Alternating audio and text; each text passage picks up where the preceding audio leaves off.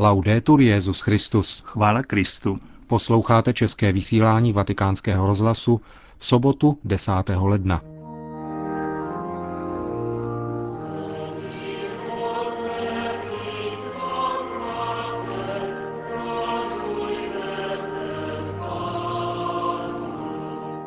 Benedikt XVI. se ve svatopetrské bazilice setká se členy neokatechumenální cesty.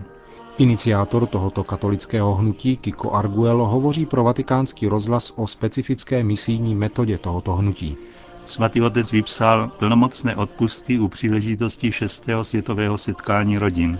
To jsou hlavní témata našeho dnešního pořadu, ke kterému přejí hezký poslech Josef Koláček a Milan Glázer.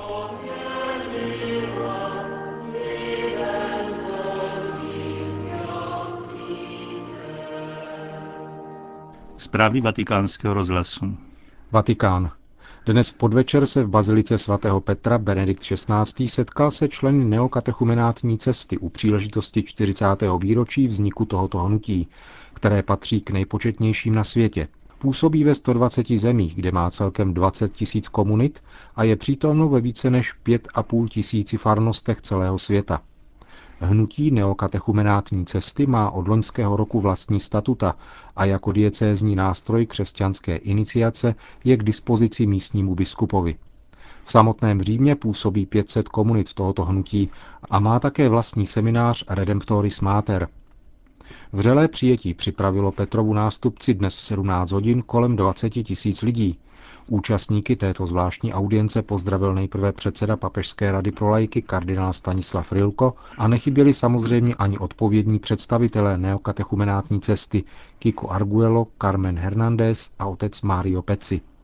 Benedikt XVI. mimo jiné řekl. Tutto ebbe inizio qui a Roma 40 anni or sono, quando nella parrocchia dei Santi Martiri Canadesi Všechno se začalo tady, před 40 lety, když při římské farnosti svatých mučedníků kanadských vznikly první komunity neokatechumenátní cesty. Nezbývá než dobrořečit pánu za duchovní plody, které byly v těchto 40 letech přijaty prostřednictvím vámi vytvořené evangelizační metody. Kolik jen svěží apoštolské energie povstalo mezi kněžími a lajky. Kolik jen mužů a žen a kolik rodin, jež se vzdálilo církevnímu společenství a opustilo praxi křesťanského života nalezlo za pomoci vašeho hlásání a programu opětovného objevování svátosti křtu radost víry a nadšení evangelijního svědectví. Nedávné schválení statut cesty papežskou radou pro lajky byla spečetěna vážnost a přízeň, kterou svatý stolec prokazuje dílu, které pán vzbudil prostřednictvím vašich iniciátorů. Papež, římský biskup, vám děkuje za velkodušnou službu, kterou poskytujete evangelizaci v tomto městě za nadšení s nímž nešetříte při šíření křesťanského poselství v každém prostředí. Grazie tutti voi.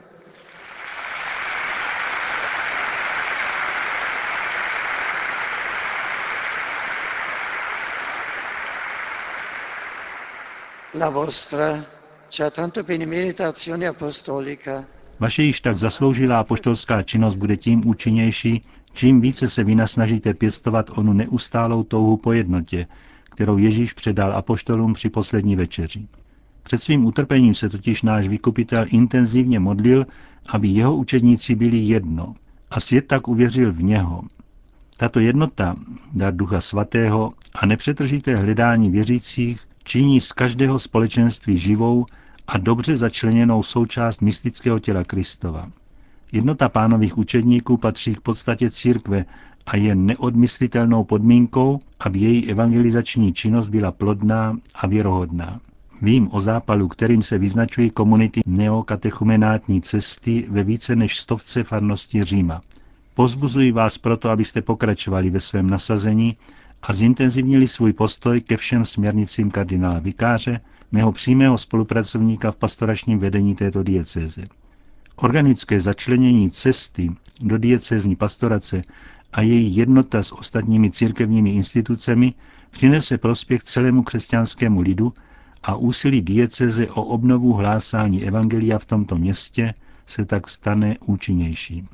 Dnes je totiž skutečně zapotřebí rozsáhlé misijní činnosti, která spojí různé církevní instituce, jež při zachování originality vlastního charizmatu budou svorně usilovat o uskutečnění integrované pastorace, která již přinesla významné plody. Tím, že se dáte plně k dispozici službě biskupa, jak to připomínají vaše statuta, budete se moci stát příkladem pro mnohé místní církve, které právem hledí na Řím jako na vzor, na který je třeba brát ohled. Další duchovní plot, který uzrál během těchto 40 let a za který bych chtěl poděkovat spolu s vámi božské prozřetelnosti, je velký počet kněží a zasvěcených osob, které pán ve vašich komunitách vzbudil. Mnoho kněží je zapojeno ve farnostech a další v oblastech diecezního apoštolátu a mnoho je také misionářů, kteří cestují po různých zemích. Všichni tak poskytují velkodušnou službu římské církvi a římská církev tak nabízí cenou službu evangelizaci celého světa. Děkuji vám všem za službu, kterou poskytujete, ujišťuji vás svou modlitbou a ze srdce žehnám vám, zde přítomným, a všem komunitám neokatechumenátní cesty přítomné ve všech částech světa. in tutto il mondo. Grazie. To byly výňatky z promluvy Benedikta XVI. na dnešním setkání se členy neokatechumenátní cesty u příležitosti 40. výročí vzniku tohoto katolického hnutí.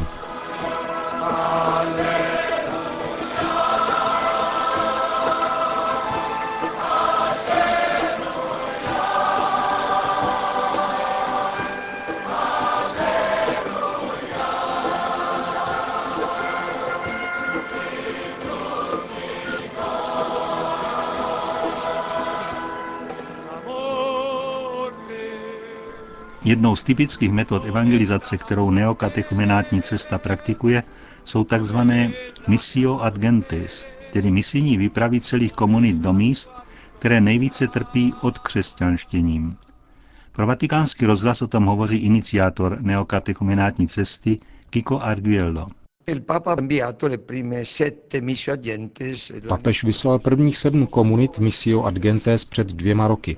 Zaměřili jsme se například na město bývalého NDR, nazývaného dříve Karlmarkstadt, které se dnes znovu jmenuje Chemnitz, jež je ukázkou toho, co dokázal komunismus.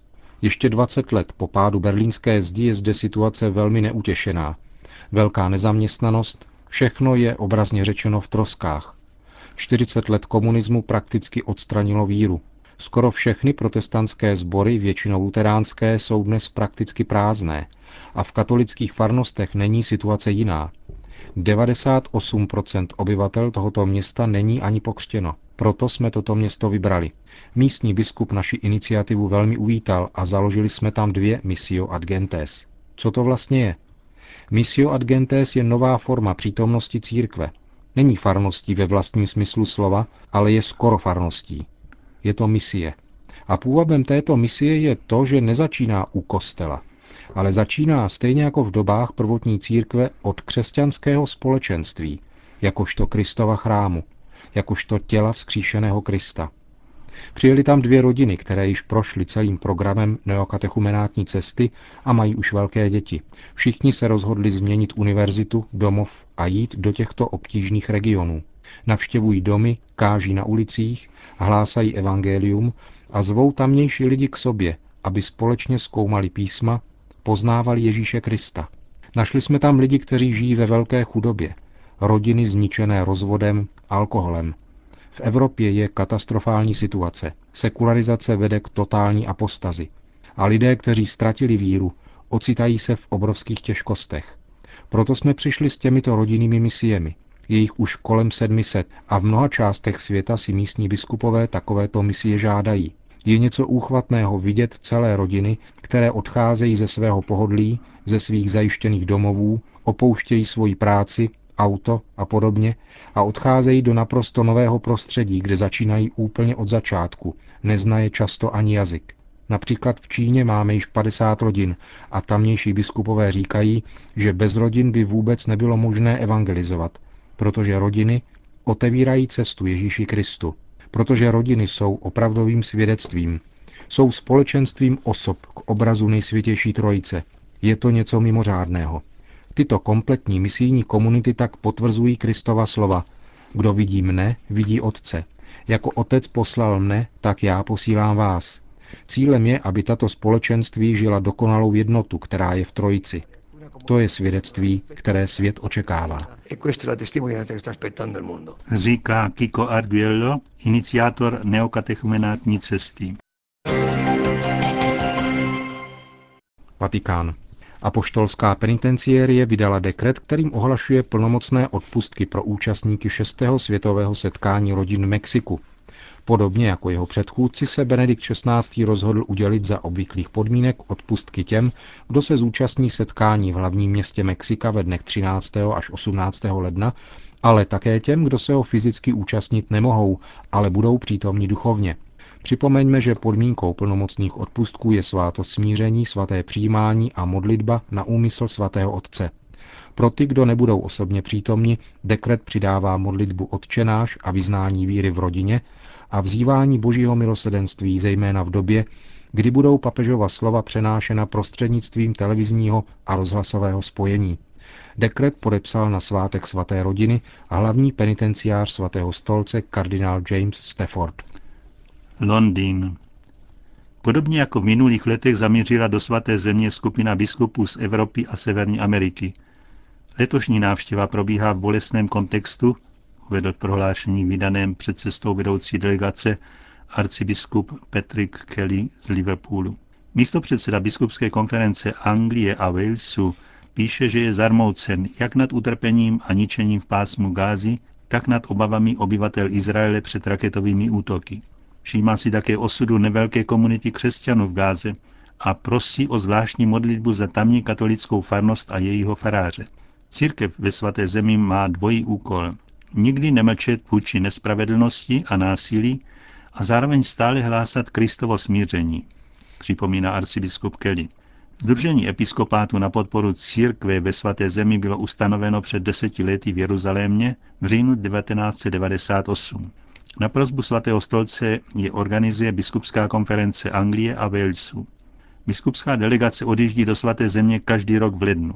Tentokrát se jí účastní biskupové Anglie, Francie, Španělska, Irska, Kanady, Německa, Švýcarska, Spojených států a Itálie. Zastoupena je také Mezinárodní charita. Cílem letošní návštěvy je Betlehem. Delegáti se tam setkají se studenty místní katolické univerzity, se seminaristy a studenty škol z různých částí palestinských území. Plánuje také ekumenické setkání. Biskupy přijme apoštolský nuncius arcibiskup Antonio Franco, patriarcha Fuad Tval a také prezidenti Izraele a Palestiny Šimon Peres a Abu Mazen. New York. 8. ledna zemřel v New Yorku otec Richard Neuhaus, jeden z nejvlivnějších katolických intelektuálů, zakladatel a šéf-redaktor časopisu First Things. Narodil se v roce 1936 v kanadském Pembroke v rodině luteránského pastora. Později následoval dráhu svého otce a po řadu let působil jako duchovní v černožských slamech v Brooklynu. Spolupracoval mimo jiné s Martinem Lutherem Kingem. Jeho další osudy vyznačily dva důležité přelomy. První v roce 1973, kdy po legalizaci interrupcí ve Spojených státech přerušil kontakty s liberálním proudem amerických křesťanů. Druhým zlomem byla jeho konverze ke katolicismu v roce 1990. O rok na to byl vysvěcen na katolického kněze. Založil časopis First Things s cílem věnovat se rozvoji sociální filozofie inspirované náboženským myšlením. Postupem času se otec Neuhaus stal čelní postavou konzervativního proudu amerického katolicismu.